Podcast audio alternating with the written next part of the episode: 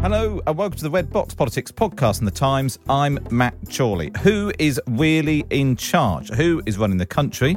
Uh, we'll discuss the influence, perhaps the waning influence of Dominic Cummings with Stephen Swinford, the Times deputy political editor. Matt Moore, the Times media correspondent, will take a look at the BBC and its future, particularly at the hands of uh, Cummings and others. Plus, Alice Thomson, the Times columnist, will take a look at the railways, arguing that instead of building more railways, we should just open up the ones that were closed before. If you've got any views on the podcast, uh, email us, redbox at thetimes.co.uk. You can tweet us at Times Redbox, or even better, post reviews on iTunes, because that helps us up the totally unfathomable charts. Right, enough of that. Let's get down to business. This is Steve Swinford. Right, we're going to start by talking about Dominic Cummings, who is officially supposed to be one of the most powerful men in the country, but actually his influence appears to be waning somewhat. Sajid Javid has scored a succession of important victories over fiscal rules, HS2. We've also seen the forthcoming reshuffle, which was billed the Valentine's Day massacre and supposed to involve a fundamental overhaul of Whitehall, seems to have been watered down significantly. So, is Dominic Cummings as powerful as he once was, and will he be sticking around? I mean, you've basically set out that he that he isn't, Steve. uh, so it is fascinating. This so the um, Dominic Cummings clearly gets more media coverage than anyone in the cabinet, with the exception of the prime minister himself, and yet most of the stories which are written about him seem to fall apart, uh, if not with immediate contact with reality, then over time. Let's unpick some of them to start with. So, HS2 is a prime example, is a story that you wrote for the Times. Explain whose side is on whose and who's won and who's lost. So, Dominic Cummings was strongly opposed to HS2 going ahead. He thought that the money could be better spent elsewhere. Last week, though, we had uh, briefings that Sajid Javid was very much in favour of it. And these briefings made the front page of every single newspaper, which caused uh, some fury in Downing Street, which wasn't expecting to see Sajid Javid backs HS2 as the front page of most national newspapers. But actually, behind the scenes, Boris agrees with Sajid and will give the go ahead to HS2, as he revealed in an interview on Sky News with a 10 year old schoolboy um, who secured the scoop that he will keep on digging, even though it's in a very big hole. Some of the other stuff that you mentioned, fiscal rules. What is it that Dominic Cummings wanted to do and what is actually happening? So they've got very tight fiscal rules. This is what Sajid Javid wanted, and they were outlined in the election campaign. And they mean that they have to balance the books by the end of the parliament. Dom apparently wanted far looser fiscal rules, which would enable much more day-to-day spending uh, and increases across the board. And he didn't get his way on that. They, you know, economic responsibility and fiscal responsibility was one of the kind of linchpins of the Tory campaign, as opposed to Jeremy Corbyn's magic money tree and all the rest of it. And they think it's one of the reasons they won the election. So Javid seems to be securing a series of victories and is arguing, I'm in lockstep with Boris. It's me and Boris. And he's trying to make it the Sajid Javid and Boris Johnson show as opposed to the Boris Johnson and Dominic Cummings show. The one I really want to talk about with you, Matt, particularly because it is probably my favourite story of this entire administration, is the story of Boris Johnson's office, which was one of your great scoops.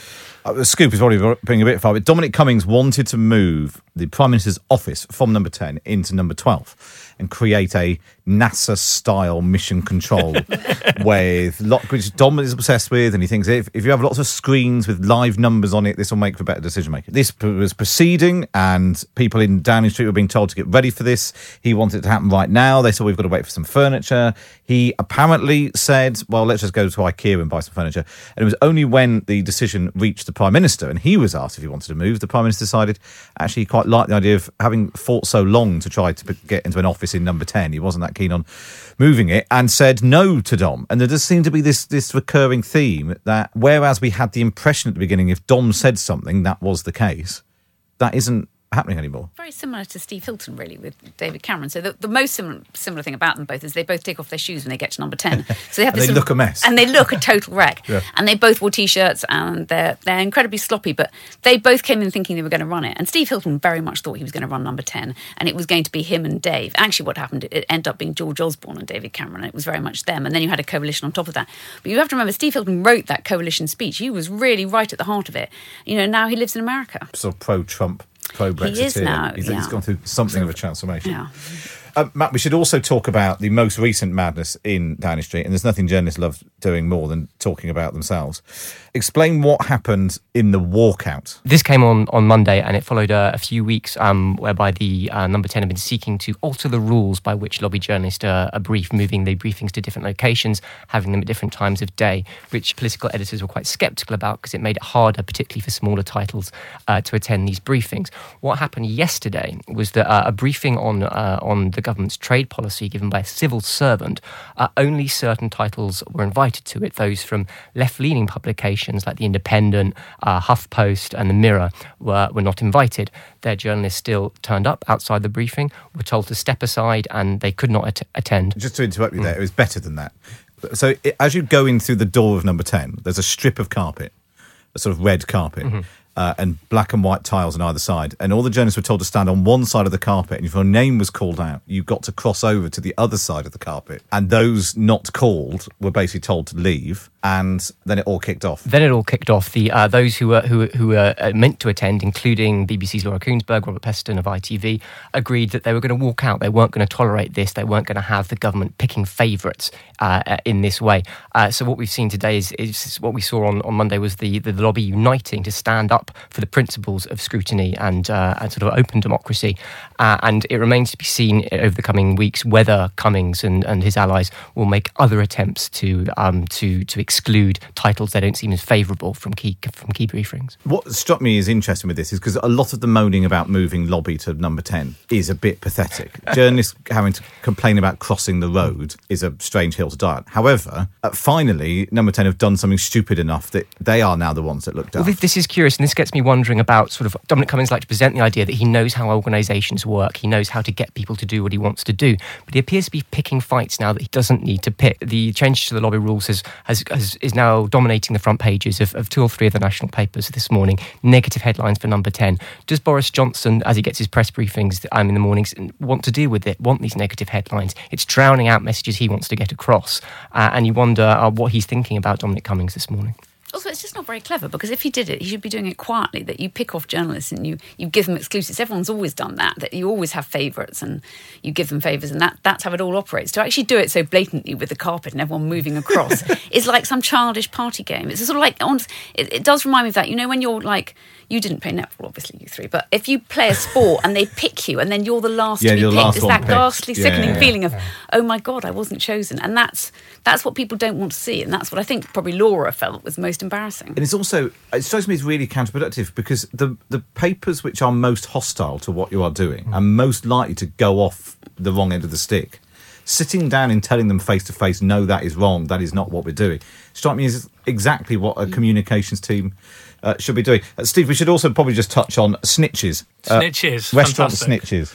Um, so Dominic Cummings has allegedly got a network of sn- uh, snitches that are operating in some of Westminster's finest restaurants, uh, which are there to spot special advisors and journalists lunching, um, which seems completely insane if you think about it for more than five seconds. Uh, that they would know who someone like me is, or someone like you are, Matt, or someone like Alice is, let alone they'd know what a special advisor looks like. Uh, it strikes me as absurd. But you've again, Matt, done some very rigorous journalism into this. I mean, the Pulitzer is only uh, a matter of time away.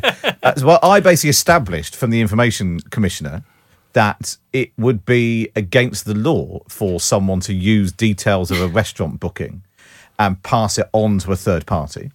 Um, it would be all right if if someone just spotted someone in the restaurant, but if the waiter thought, "I know that's Steve Swinford," uh, or "I know that special advisor," who is it that's booked to the table? Oh, it's Steve Swinford. I'll look it up in the system.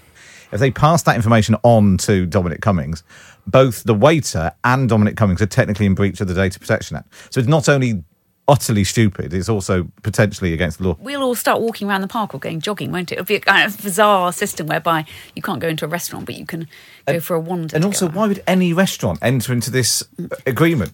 That they are going to actively deter journalists taking their contacts there? A question I'd like to ask Stephen is, is Does Dominic Cummings have allies within Number 10 or within the cabinet? Is he building support from people who can help him impose his will, or is he only making enemies? He's got the PM, which is um, so there is actually so if you look at uh, on the Brexit Day celebrations in Number Ten, Boris gave a speech in which he praised Dominic Cummings and lauded him, and Dom then gave a very tearful speech uh, expressing his opinions about the day, great day of Brexit arriving in his eyes, and, and all that kind of thing. So I mean, he has a support base in the Prime Minister, but if you look around the cabinet table, some of the briefings that you get about him, he's a thug. He's, you know, people are.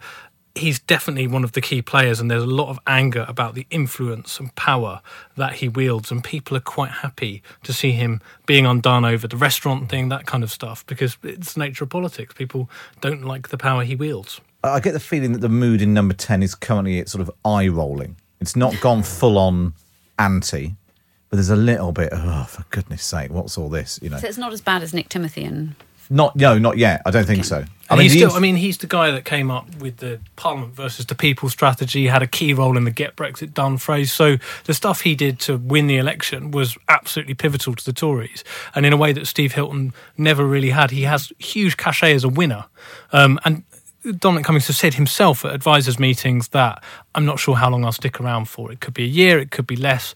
We'll see. But I think he wants to stick around and he wants to make changes. And he is very passionate about the levelling up agenda. But if you look across all these stories that we've been talking about, which sound petty and sound insane, at the root of all of them is about control. And it's about number 10 wanting to control the media narrative, number 10 wanting to control access, and number 10 wanting to actually even control broadcast, to film its own broadcast on Brexit Day rather than now the broadcaster's in. So, how long that lasts. But it's interesting that how each of those things then began, ended up becoming counterproductive. Because what actually happened was the broadcasters didn't use their video. Yeah. It has been seen two million times on Boris Johnson's Facebook page, but it could have been seen by twice as many on the BBC News if they'd have. I was watching, uh, we watched Nigel Farage on BBC News on, it was on a Brexit. total shambles. Brexit and actually, night. as a result, the public impression was that Boris Johnson was hiding while Nigel Farage was the one out celebrating. It should have been a moment for Yeah. Boris. It should have been a national moment where Boris Johnson said, "This is the moment to heal the nation," and it wasn't for a lot of people who Yeah. watched it on the BBC or Sky rather than on Facebook.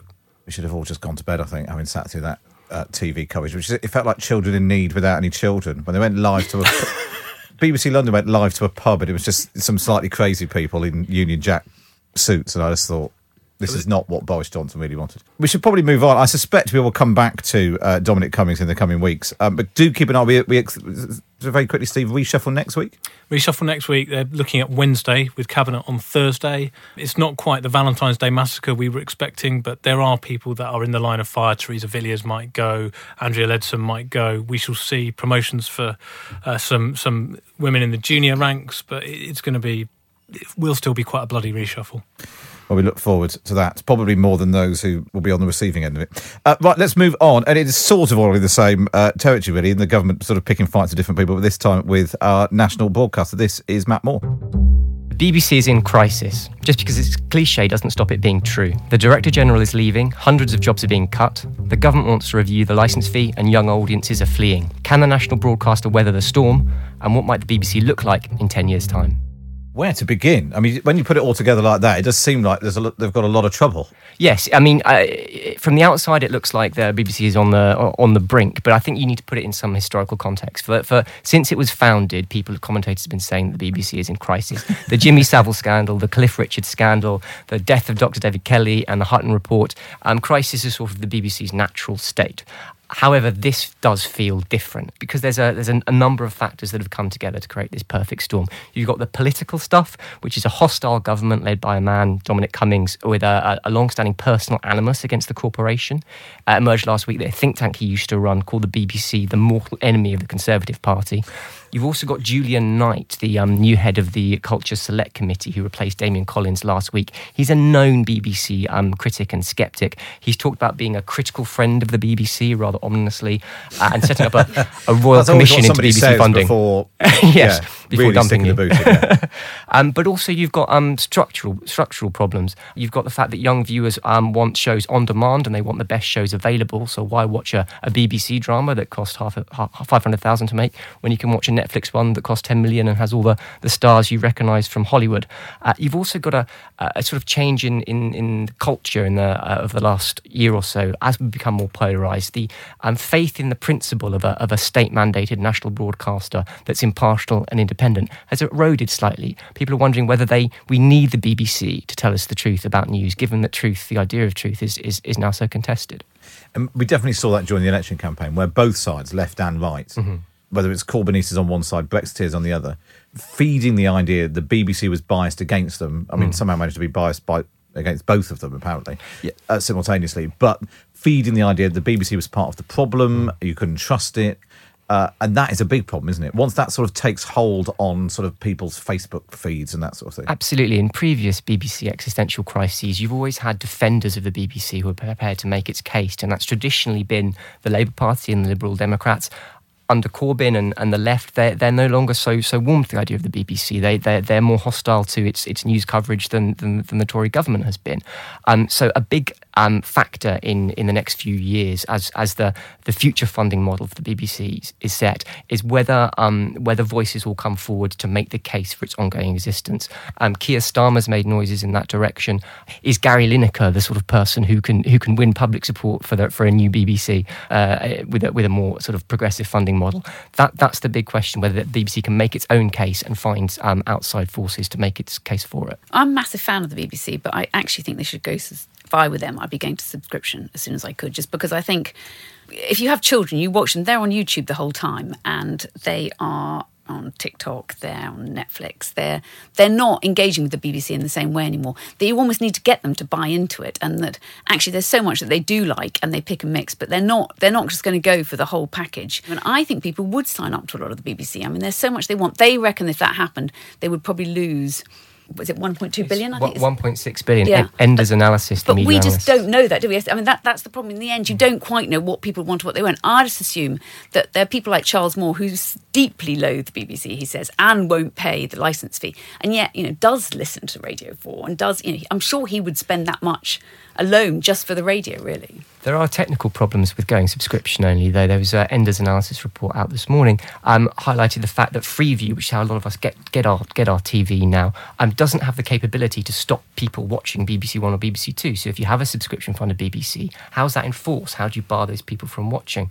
Uh, there's also the fact that the, a lot of the license fee goes to fund radio as well. There is no real um, subscription funded radio service in the UK, although there is in the US. So would you have maybe a smaller license fee to carry on funding Radio 4, Radio 1, Radio 2? There's lots of technical questions that that um, critics who, who, who suggest the BBC um, uh, goes subscription funded need to be able to answer a- ahead of 2027 when the license fee is up for renewal. it only works if, like Netflix, you can only access it if you've paid. You can't sort of have like a sort yeah. of voluntary No. yes. chip in if you want to, Uh, that- everyone else that is, is what get Gary anyway. Lineker suggested last week a voluntary license fee where if you couldn't pay, you wouldn't have to, and those who, are a bit, who love the BBC or a bit richer would, would uh, throw in a bit more Gary Lineker could pay for half the countries, couldn't he? uh, just by resigning. yeah. It's all um, sort of rather depressing, to be honest. What Matt was saying about where are the voices for the BBC. What on earth is Lord Hallgood doing? Why is he going now at this existential moment of total crisis for the BBC? Why is the man that has led the ship relatively smoothly? Wh- Why is he off, Matt? I don't. I find it utterly bewildering. Uh, uh, sorry to go back to the original topic, but Dominic Cummings is probably the answer to that question. Uh, Dominic Cummings wanted to um, ha- have a say on the next BBC Director General. Uh, so when the chairman's time was up, uh, Sir David Clementi, his term ends in February, he wanted to put, impose a, a sort of a Tory-approved chairman who would then be in charge of appointing Lord Hall's successor. So the timing of Lord Hall's exit was it was taken uh, so that Cummings wouldn't have an influence in that process. Uh, so all roads lead to Cummings, unfortunately. Oh, so it's an attempt to try and stitch it up before. Yeah, coming. absolutely, Uh, yeah. Okay.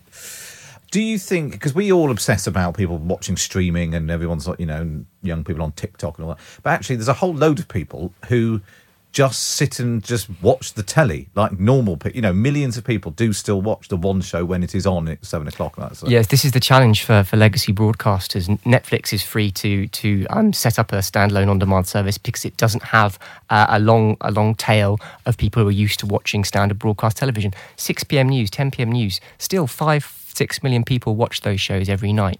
They need BBC needs to be able to keep them high quality whilst also appealing to to new younger listeners who want things on TikTok and and on demand and on the website and on Instagram. And it's really hard. It's also really expensive um, to chase all these different um, audiences who use so many different platforms, uh, which is why the cuts that the BBC announced last week 450 jobs going in news. Although they're necessary, they're going to make the BBC's job even harder in reaching all these different demographics. The problem, I think, with them then with them doing this now at a time of questions about the very existence of the BBC is it reinforces the idea you've got 450 people you can cope without at the BBC. And surely, if there's one thing that the BBC should be doing, it's news. That's like the thing that more than anything else is what a public service broadcaster is supposed to be doing. I think the BBC News Department was, although it's very sad that these jobs are going, uh, is ripe for cuts. We've all been at um, press conferences and events where there's one reporter from the Times and the Telegraph. Uh, the, I think they announced they've previously announced redundancies, and then that the total number gets shrunk down, and okay. everyone sort of peters along. But you, you, can't have a system where some, uh, where someone from Newsnight, someone from Today, someone from uh, Newsbeat, and someone from World at One are all attending the same event. And there are there are there is a, a sort of a, a, plausible logic in the the new centralised news commissioning model that the BBC is trying to adopt. Although it is awful, obviously terrible for the journalists who will be losing their jobs.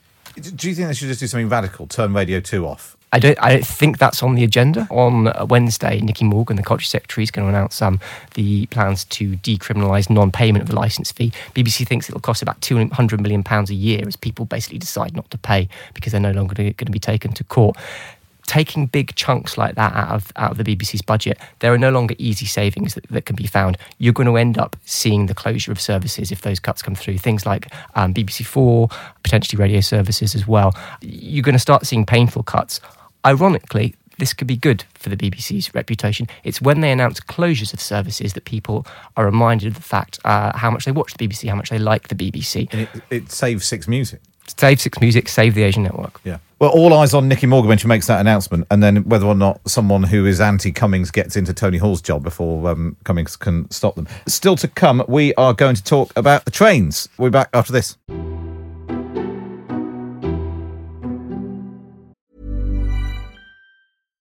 Hi, I'm Daniel, founder of Pretty Litter. Cats and cat owners deserve better than any old fashioned litter. That's why I teamed up with scientists and veterinarians to create Pretty Litter. Its innovative crystal formula has superior odor control and weighs up to 80% less than clay litter. Pretty Litter even monitors health by changing colors to help detect early signs of potential illness. It's the world's smartest kitty litter.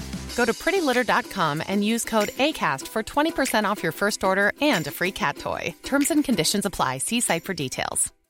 When you make decisions for your company, you look for the no brainers. And if you have a lot of mailing to do, stamps.com is the ultimate no brainer. It streamlines your processes to make your business more efficient, which makes you less busy. Mail checks, invoices, legal documents, and everything you need to keep your business running with stamps.com.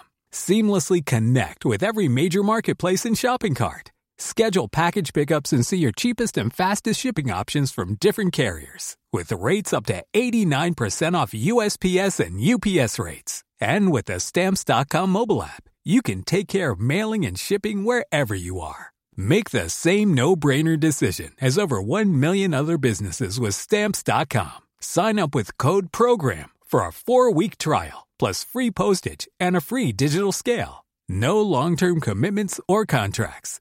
That's stamps.com. Code program.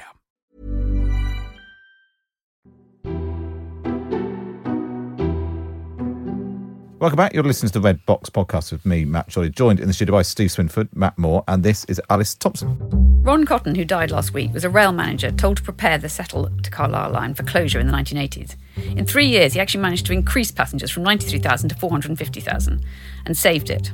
Richard Beeching, though, BR chairman, came to the opposite conclusion. Between 1953 and 1980, 8,000 miles of railway and 3,700 stations were closed. Today, we need more cotton and less beeching. The best way to become greener and unite Britain is to reopen many of his lost lines.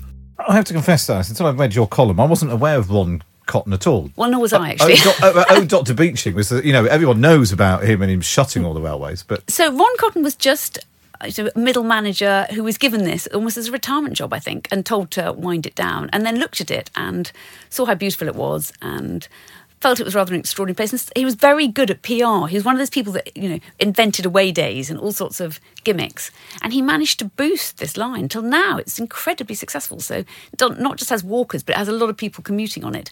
You realise that that could have happened all over Britain, really, and there are so many lines now that have gone. And they actually, George Freeman did then last week announce that they probably were going to have the Oxford Cambridge line, which would be a much better idea than actually having a road between Oxford and Cambridge. So George Freeman is a junior transport minister. Grant Shapps has made lots of noise as transport secretary about reopening Beeching lines. Do you think it goes far enough? I don't think it does. I mean, as, as you can tell, there's so many of these lines. But if you're like me and you go down to Devon a lot, there is only one line going down to the West Country. I mean, we keep talking about the north-south divide, but I mean, the West, you know, we had a wave that was so large it smashed over a, a train, and it, and actually a passenger was injured. It flooded the line, and that was down then for two weeks. So there was no access to Cornwall for two weeks. No one ever says anything about that, but there is actually a second line that goes through the centre of Devon and Cornwall that could be reopened really quite easily. There's only five miles of it hasn't been built, so there are lines that could be opened without it costing too much.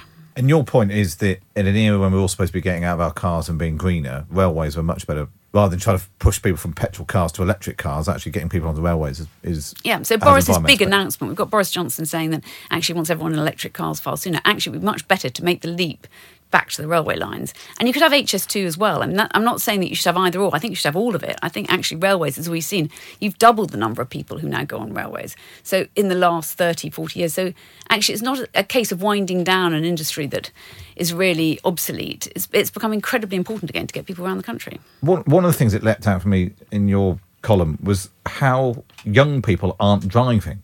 Is it Generation Z? Is that what we yeah, call so them? they don't actually want to pass their driving test. And also, I can see why now, because I've got a 19 year old and none of his friends are driving it. The reason they're not driving is not just because they can't pass their test, which for some of them it is, but it's it's the sense that then they've got to get insurance and none of them can afford insurance. There isn't anyone at university driving to university. And, you know, when I was younger, there were a few people who actually had cars. That would never happen now. That It's far too expensive to get a car. So they're also, it's, I mean, it's partly because they're green, but it is a sense that it's too financially difficult for them. So I don't think that generation are going to drive that much. Steve, what do you think about this? Is, it, is actually if the government stopped having fights with you and I and got on with the job of running the country, this is a great idea, isn't it? Boris Johnson's main agenda is supposed to be about, be about levelling up Britain. And in that discussion, we constantly hear about better intercity connections, so linking up urban areas.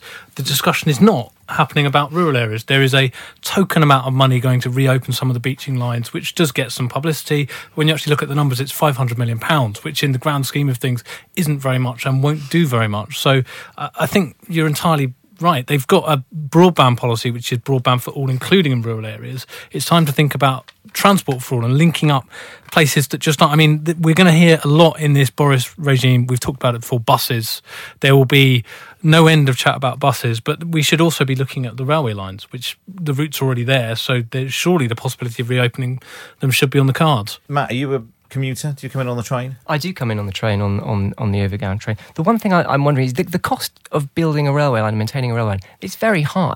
There is, these are substantial investments. Um, Stephen mentioned buses. There are parts of um, sort of outer London and, and northern England where, where bus lines have been cut, where it's impossible for people without a car to do, do their daily shopping in a, in a convenient way. I wonder whether, given money is tight, whether that sort of re- reinstituting these bus services should be a, a bigger priority than, than, than building expensive new rail lines. That's definitely the sort of we understand the North argument coming out of the government that if you get out of London, most people go to work either by car or hmm. by bus. Train, you know, if you look at the stats of even public transport use, buses are much more used than trains. But trains are so much more romantic and enjoyable that they tend to dominate the media conversation when they we're also, talking about well, they also get used by people who work in London in, Yeah, in yeah. media organisations. Yeah. That's the key thing, and why you end up with national headlines about London Bridge being Mm. refurbished because um, people in this building who work for the Times and the Sun uh, were affected by its closure for ages Mm. in a way that northern, you know, the Northern Rail disaster last year took months to sort of Mm. break through into national headlines. So much go north south and we're not going east west. I mean, that's the other bizarre thing about Beeching is that they decided that everything had to come into London, so it made it very London centric. So if Boris wants to get everything out of London, he should have some of those links that aren't going into the centre. That actually that they're moving people between other cities and rather than moving people into the capital and out again. I was talking to a minister the other day. He was saying that actually, the idea that if everywhere was connected, better connected to London, everywhere will benefit is sort of what you know the way to get some of those forgotten, you know, left behind towns that have just voted Tory for the first time. They're not on their own going to suddenly become London, but better connections to York or Manchester or Leeds, so they start becoming the sort of the places where people who want to start a family move out from, but they need to still be able to commute into those big cities. That's the way that you know better connectivity between all those places, not just getting to ten, getting to London ten minutes That- quicker. There's been a big issue in the media about um, moving um, jobs outside of London. Channel Four did this recently. They um, they were they moved their their national HQ from from London to Leeds, and during that process, they spoke to sort of independent production companies, say based in Norfolk or, or Bristol or Aberdeen, who would say that actually getting to Leeds is, is harder for us than getting to London, even though it's nearer because those connections don't exist. They ultimately got around this, that by having extra satellite offices in, in Glasgow and Bristol as well. But the idea of just plonking jobs from, from London in AN Northern Town and then saying to the rest of the UK, right, that's easier for you, I think that's sort of pretty simplistic thinking and there needs to be more sophisticated analysis of, of how people get around. Well, we talked about this the other day on the podcast about moving the House of Lords to York. I mean, it's of no benefit to mm. anyone outside York, and possibly not even people in York, particularly. Do you know what we need to get back into? One of my favourite story areas ministerial cars. So, we're talking about the need to reopen train lines, all that kind of stuff. But most ministers have a car fleet which is predominantly diesel Jaguars, big, hulking struck- cars. They have a struck me- choice. It they struck can go me last night, actually, as I was coming out of Parliament last night. They, there was a time when there was all sort of like everyone was in a in a hybrid Prius, and it They're was not- all they're all in Jags. They're, they're all in massive Jags again. It's obviously a story that we need to do at some Parliament, point. Like yeah. the most glorious of all of these stories was the rail. I can't remember which rail minister it was. It was a Mail on Sunday story about the rail minister who was rather than commuting, getting his uh, ministerial car so he could allegedly read his red box on the way in. He got shamed for it, and then the following week he had to get the commuter train in from Essex, and the Mail on Sunday were with him every step of the way, and the photographs were absolutely incredible. I can't remember the minister it was, but, But amazing. did David Cameron have to, when he had his bicycle, he had a ministerial car going yeah, behind and him that with was the red pretty box, issues. didn't I he? mean, I've actually, I part of me thinks if these people are running the country, suggesting that they try to read their government papers on the bus because of some sort of, oh, we can save a hundred pounds. I think there is a balance to be struck. But oh, I mean, yeah. actually, the answer is that yeah, it's not so much a they shouldn't. You know, there's no need for them to go around in Jaguars. That seems a little bit excessive. But they should also just have slightly more experience of how grim it is on commuter train in and out of Manchester. They should go have to go and do that for a week or something. Steve, put that on the news list. Um, we should do something about Jaguars. um, uh, I think that's all we've uh, got time for uh, this week. But I feel like we've covered quite a lot of ground. Like I said, um, do get in touch with anything you want us to talk about. Uh, email redbox at thetimes.co.uk or post it on a review on um, iTunes or Spotify or however you listen, uh, where you can also subscribe to the podcast and sign up to my morning email at thetimes.co.uk forward slash redbox. But for now, my thanks to Steve, Alice, and Matt. For me, Matt Chorley, it's goodbye.